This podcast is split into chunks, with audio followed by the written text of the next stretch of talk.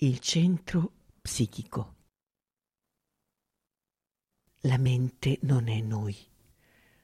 Tutti i nostri pensieri vengono da una mente ben più vasta della nostra, universale. Il vitale non è noi, né sono noi i sentimenti e gli atti. Tutti i nostri impulsi provengono da un vitale più grande, universale.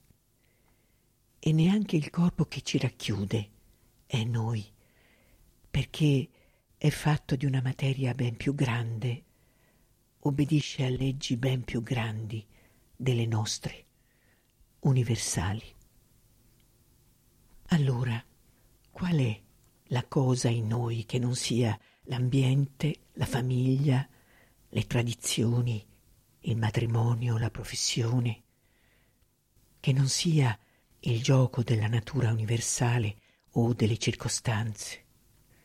Qual è la cosa che fa di noi un io, anche se tutto il resto dovesse crollare, e che soprattutto è davvero un noi stessi, quando tutto il resto crolla, perché è l'ora della verità.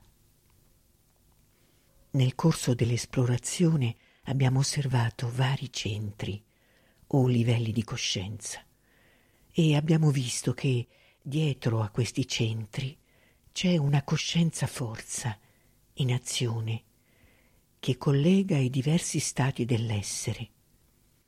Uno dei primi risultati del silenzio mentale e della pacificazione vitale è proprio quello di separare la coscienza forza dalle attività mentali e vitali dove quasi sempre viene inghiottita. E abbiamo sentito che questa corrente di forza o di coscienza è la realtà essenziale che sta dietro ai vari stati dell'essere. Ma questa coscienza forza deve pur essere la coscienza di qualcuno. Chi è cosciente in noi? Qual è il centro? Chi è il padrone di casa? Oppure siamo soltanto marionette nelle mani di qualche essere universale che sarebbe il nostro vero centro, dato che tutte le attività mentali, vitali e psichiche sono appunto universali. La verità ha un duplice aspetto. Se ci ostiniamo a prendere la nostra personalità di facciata per noi stessi, siamo solo marionette, visto che quel povero io lì è davvero una povera marionetta. Ma noi abbiamo un centro individuale, quello che Sri Aurobindo chiama essere psichico, così come ne abbiamo uno cosmico, l'essere centrale. Piano piano, un passo per volta, dobbiamo trovarli tutti e due e diventare colui che è il Signore di tutti i nostri stati. Per ora cercheremo di trovare il centro individuale, l'essere psichico quello che altri chiamano anima. È nello stesso tempo la più semplice e la più difficile cosa al mondo, la più semplice perché anche un bambino può capirla, o meglio viverla spontaneamente. Il bambino è re e ride perché vive nell'essere psichico. La più difficile perché molto presto questa spontaneità viene ricoperta da mucchi di sentimenti e di idee d'ogni genere. Si comincia a parlare di anima e non ci si capisce più niente. Tutte le sofferenze dell'adolescenza sono soltanto la storia di un lento, progressivo imprigionamento dell'essere psichico. La chiamano crisi di crescenza ma forse è solo una crisi da soffocamento. E così il ragazzo raggiunge la maturità quando non si accorge più di soffocare. Le difficoltà del ricercatore consistono, al contrario, in un lento liberarsi da tutte le confusioni mentali e vitali. Eppure ci accorgeremo che non si tratta semplicemente di un tornare indietro, prima di tutto perché nessuno torna mai indietro, e poi perché il bambino psichico che si incontra alla fine del viaggio, una fine che è sempre un inizio, non è più una realtà momentanea, ma una regalità cosciente. Lo psichico, infatti, è un essere e cresce. È il miracolo di un'eterna infanzia in un regno sempre più vasto. Un essere che sta dentro come un infante che deve nascere, dice il Rig Veda. La nascita psichica. Le prime manifestazioni dell'apertura psichica sono la gioia e l'amore. Una gioia che può essere prodigiosamente intensa e potente, ma senza esaltazione, tranquilla, profonda come l'oceano e senza oggetto. La gioia psichica non ha bisogno di niente per manifestarsi è e basta, e continua ad esserci anche in fondo a una prigione, perché è uno stato, non un sentimento, come il fiume che scorre gioioso attraverso il fango o la roccia per monti e pianure.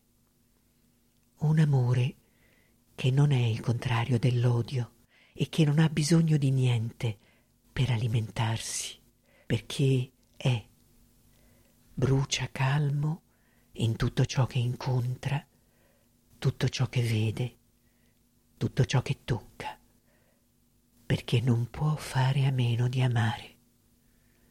È il suo stato. Niente è basso oppure alto per lui, niente è puro o impuro, niente può offuscare la sua fiamma né la sua gioia altri segni lo rivelano. È leggero, niente gli pesa, come se il mondo fosse la stanza dei suoi giochi. È invulnerabile, niente lo ferisce, come fosse ormai al di là di tutte le tragedie, in salvo per sempre da tutte le catastrofi.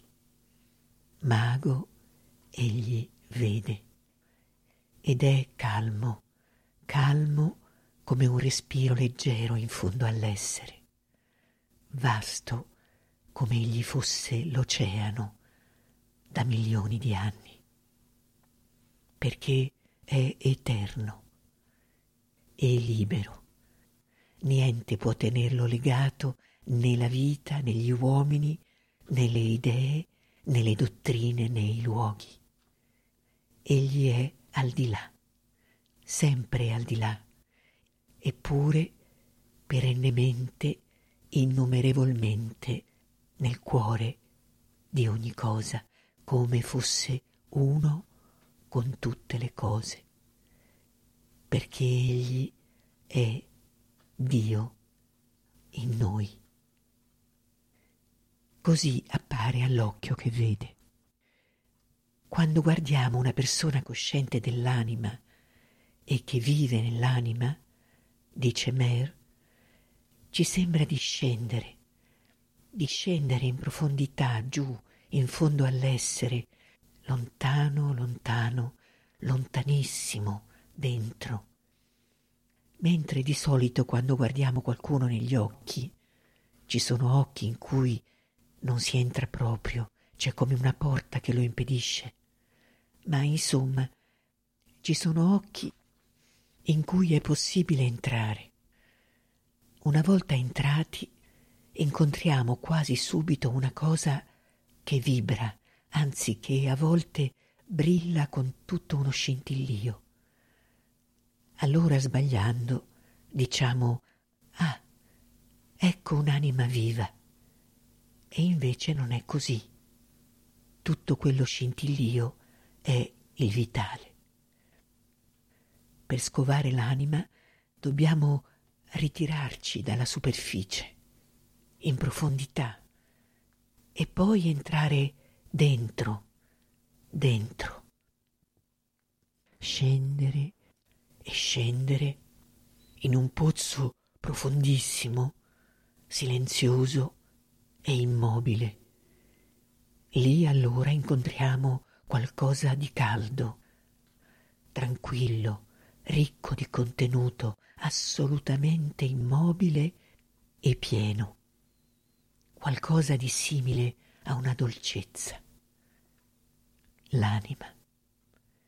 Se insistiamo e se siamo coscienti di noi, ecco una specie di pienezza, come una cosa completa che contiene profondità insondabili e sentiamo che ad entrare lì dentro ci verrebbero svelati tanti segreti. È come qualcosa di eterno che si riflette su un'acqua calmissima, qualcosa dove non esistono più i limiti del tempo. Ci sembra di essere sempre esistiti e di esistere per l'eternità.